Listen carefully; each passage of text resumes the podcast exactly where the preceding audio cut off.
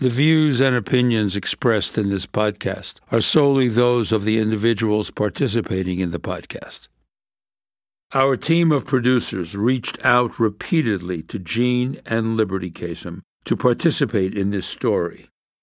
A lawyer for Jean told us this isn't a good time for Jean to speak. Liberty did not respond to our requests. Over the years, Jean has denied any allegations of abuse.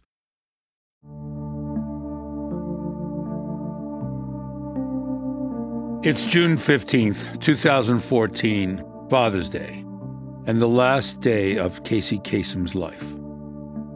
His loved ones gather around his bedside at St. Anthony's Hospital in Washington State. At least he had his family there, and he was surrounded by love. And I know he knew that. He saw us there before he, in the last few days, wasn't able to, open his eyes and physically be there. He was in a room filled with love. The endless court hearings and intimidating face-offs were worth it. Kerri's made it possible for her dad to spend his last moments in peace. But that peace won't last much longer.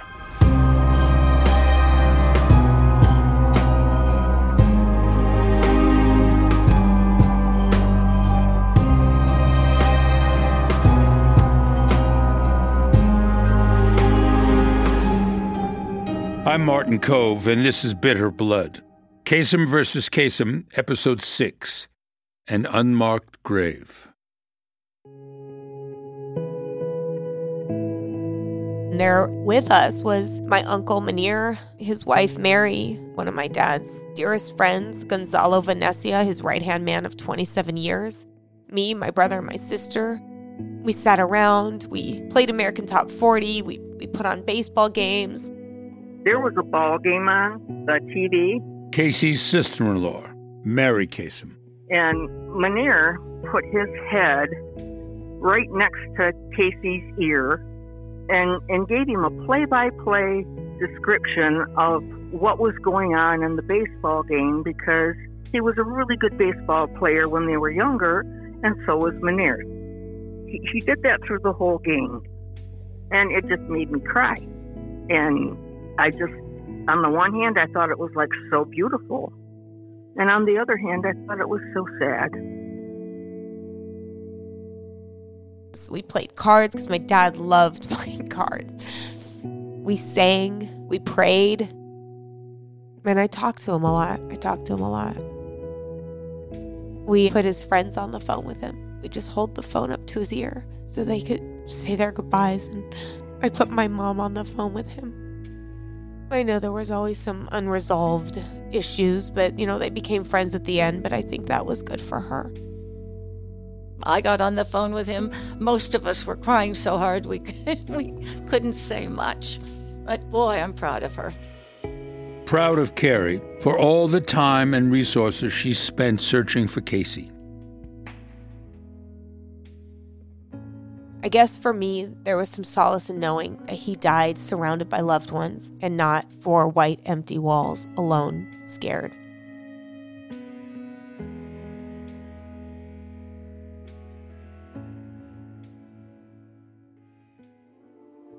Casey takes his last breath at 3:23 a.m. The radio legend passes away at the age of 82. Kerri's ex-boyfriend, Jesse Cove, says the family was traumatized. I felt so sad for her because here she was, had finally had this time with him, and he died. And I hated the experience that she had to deal with that. And the other part of it is, guess who wasn't in the room when he died? It was Jean. They actually asked her to come, let's put this family stuff aside and be with Casey in his last moments. My father doesn't have much time left on earth, and we welcome Jean and Liberty in our circle around my father because that's what he would want. I'd set aside my differences, but it doesn't look like that's going to happen. She didn't come. What does that say? We begin on a very sad note today with the news that radio legend Casey Kasem has died. American Top 40, Kasem was beloved by millions of listeners throughout the world. Across the globe, millions of Casey's fans feel the loss.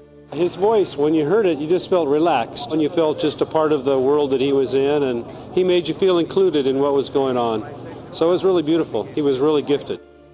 He has that voice, you know, when you hear it, you know it's him. In Los Angeles, many gather along Casey's star on the Hollywood Walk of Fame. They lay flowers and they take pictures. I'm just going to miss the countdown part of it. And the voice. It's a very unique voice. You recognize it wherever.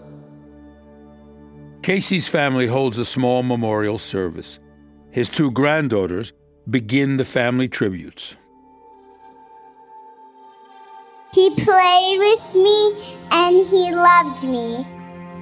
He has passed on and now he is my guardian angel. At the service, their mom, Julie, Casey's daughter, shares her memories. So growing up, my dad was so special to us, and to me especially. Education was really, really important to him. I mean, whether he was making sure our homework was done, or we'd drive out to the beach and he was constantly quizzing us about geography and world history. And at the time I thought, well, this is really fun. But, you know, and now it's just like he cared. He just cared so much to make sure that we were educated and that we were going to be successful. He was my inspiration, and he was always a steady wind at my back, always nudging me to strive for more. Now that I'm raising my own children, I often find myself encouraging him exactly the way he encouraged me. When I was overwhelmed with schoolwork, my dad would always say, "To be begun is to be half done." And I swear, that just makes so much sense. And so, you know, when I'm with my kids and they're doing their homework and they're frustrated, I just, guys, to be begun is to be half done. I'm like, oh, okay. You know, just like, it's crazy how much that means to me now. Casey's son, Mike, says his father always led by example. I remember we were at a Dodgers-Yankees World Series game. I remember Dad bought me a hot dog and bought me a Coke. And, you know, for us, that's just a normal thing. You get your hot dog, you get your Coke at a game. Well, a young boy was in front of us who was with his father, and he was looking back at me eating this hot dog and drinking this Coke, and he was jealous. So he turns to his dad, and he asks his father for the hot dog and the Coke, and his dad turned to him with kind of like a sad look on his face, and he said, "I'm sorry, son, but, you know, we can't get the hot dog and the Coke." And my dad just told me to wait right here. He went up to the concession stand, bought 2 hot dogs, 2 Cokes, came back and gave it to this father and son.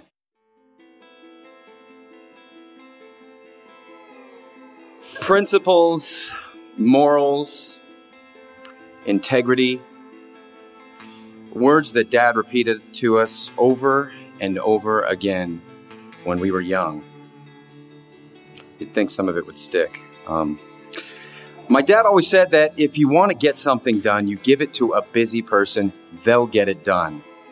Well, God gave him the 3 of us little monsters to raise, and he proved that saying to be true. I'll always remember that. And today what I want to do here is just basically thank you, Dad. 6 years later, Mike names his firstborn baby, Casey.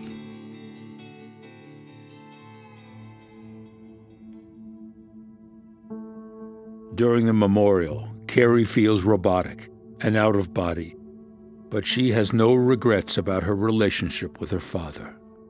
He knew everything, good and bad, that I felt towards him. There was not a word that was not said to him, and we had these talks. I wanted him to know everything, how much I loved him, how proud I was of him, how I admired him as a man, as a father.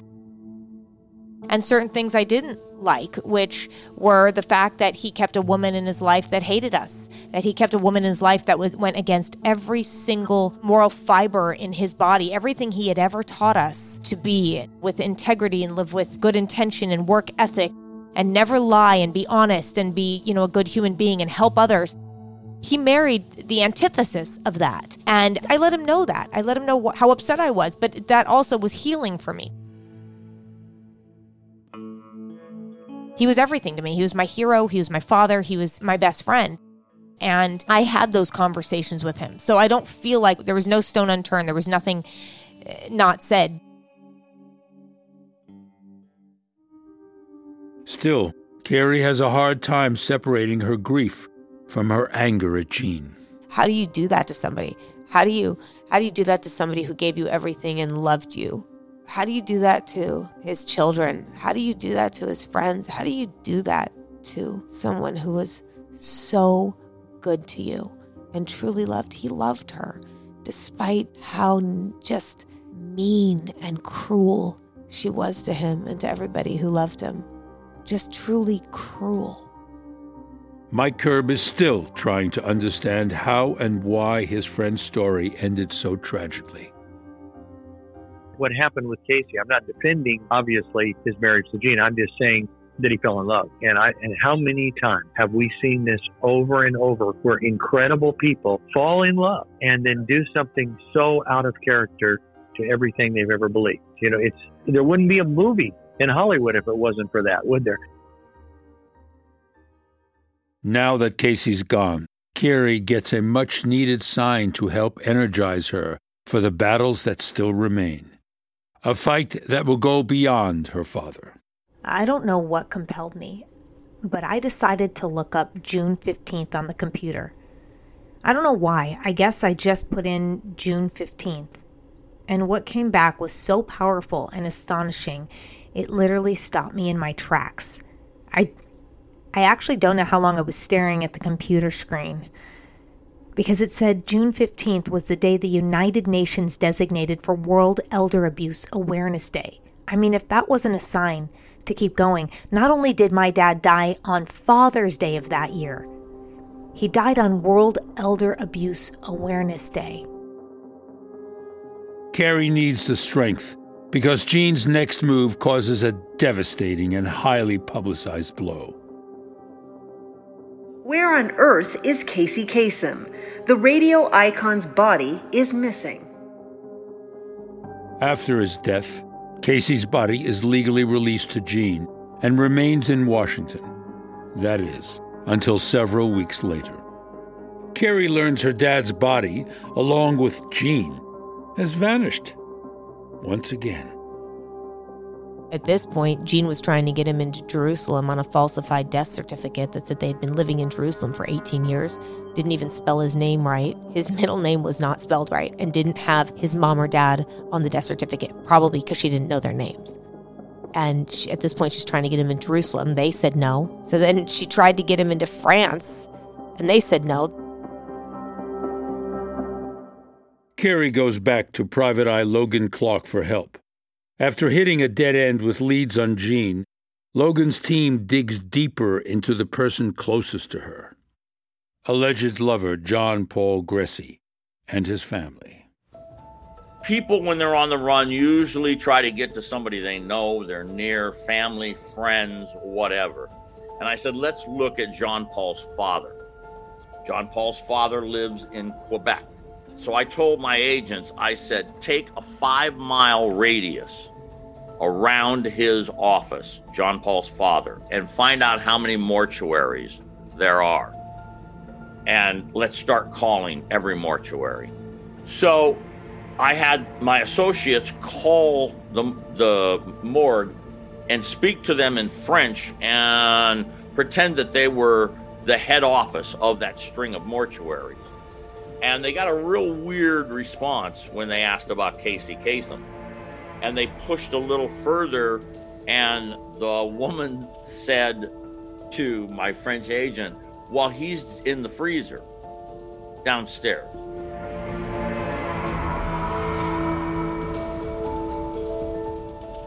And we literally had to search to try to find out where else they would take it in Canada. And the only way we found out is because one of my guys got a tip that they had loaded onto a plane a coffin that had to be wrapped with 6 body bags to get the smell contained, because Jean purposely did not have Casey's body embalmed. She wanted the evidence to disappear of what she had done to him. And if he's not embalmed, he deteriorates, and it's impossible to do an autopsy. As soon as Logan finds Casey's body in Canada, it disappears again. This time, he tracks it to Norway. So she writes a fraudulent letter to the country of Norway, stating that she's Norwegian, her grandmother was Norwegian, and my dad always wanted to live there. So I guess he always wanted to live in Jerusalem or France or Canada or anywhere he's pretty much never been, and then Norway, where nobody knows him. She lied to so many different people to get him buried there that she, had promised to move there, and it was based on trust. This is what we've now been told, that it was they trusted her to move there. They trusted that she was Norwegian. A local Norwegian paper reports, Casey will be buried in a small ceremony at a cemetery in Oslo. My dad gets buried in Norway despite everything that we had done, written letters from family members, 20 of his friends. Jean Thompson's family had written a letter stating that they were not Norwegian. Just as his eldest children had to watch their father's wedding to Jean on television, they can now only see his burial from afar. Casey's youngest daughter, Liberty, posts photos on Facebook. His family back home is shocked by what they see. The black and white photos I saw of the funeral with the horse-drawn carriage and their black top hats, it looked like Halloween. It didn't look like a funeral for a man who was beloved by the entire world, who grew up in Michigan and lived in California most of his life. It looked like a clown show. Jean doesn't tell anyone the location of Casey's resting place. It is unmarked, without a headstone.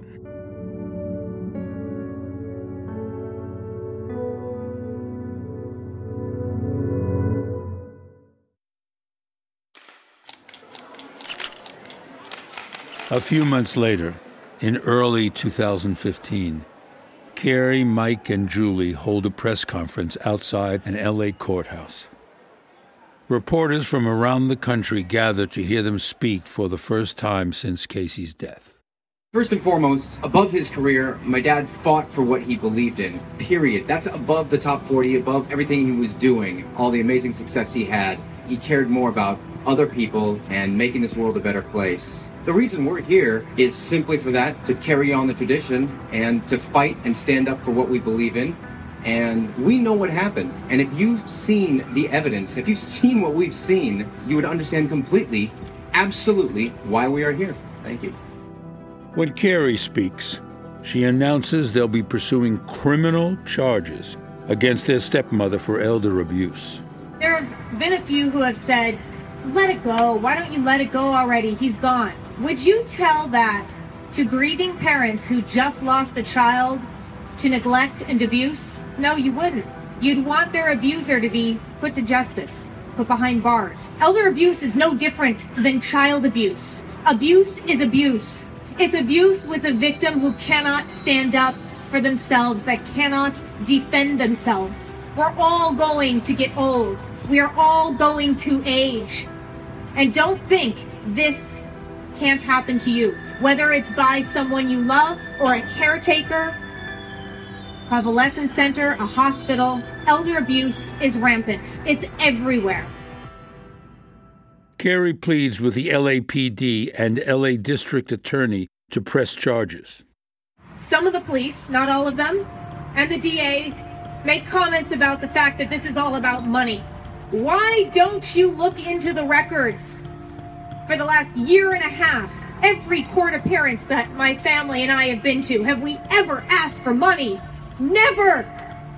Not once! But I'll tell you something, right after my father died, Jean Thompson Kasem came after our family trust, not the other way around.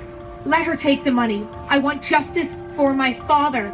This woman deserves to be behind bars for what she did to him. Jean scoffs at the allegations. Shame on these children. Shame. 4 months later, District Attorney Jackie Lacey makes an announcement. The Los Angeles District Attorney's Office will not charge Jean Kasem. All I can think of is the incompetence of Jackie Lacey. That's all I can think of. The DA that we have and some of the comments that she's made and the fact that she put out a press release on a 3-day weekend at 5 o'clock so that no news would likely to cover it. And that was when she said there's insufficient evidence, even though the detective who was handling it said to me, if this isn't a case of elder abuse, I don't know what is. This was the head of the elder abuse department in Santa Monica. So yes, there was enough evidence. There was just not enough competence. They didn't want to get in the middle of it because it was Casey Kasem, one of the biggest names in the world. They don't like publicity, especially bad publicity. They are politicians. District attorneys are politicians. And that's what they care about. That's why they don't take cases that they can't win.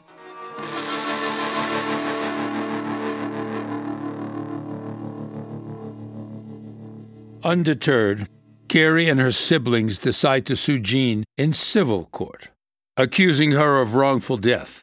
Jean fires back.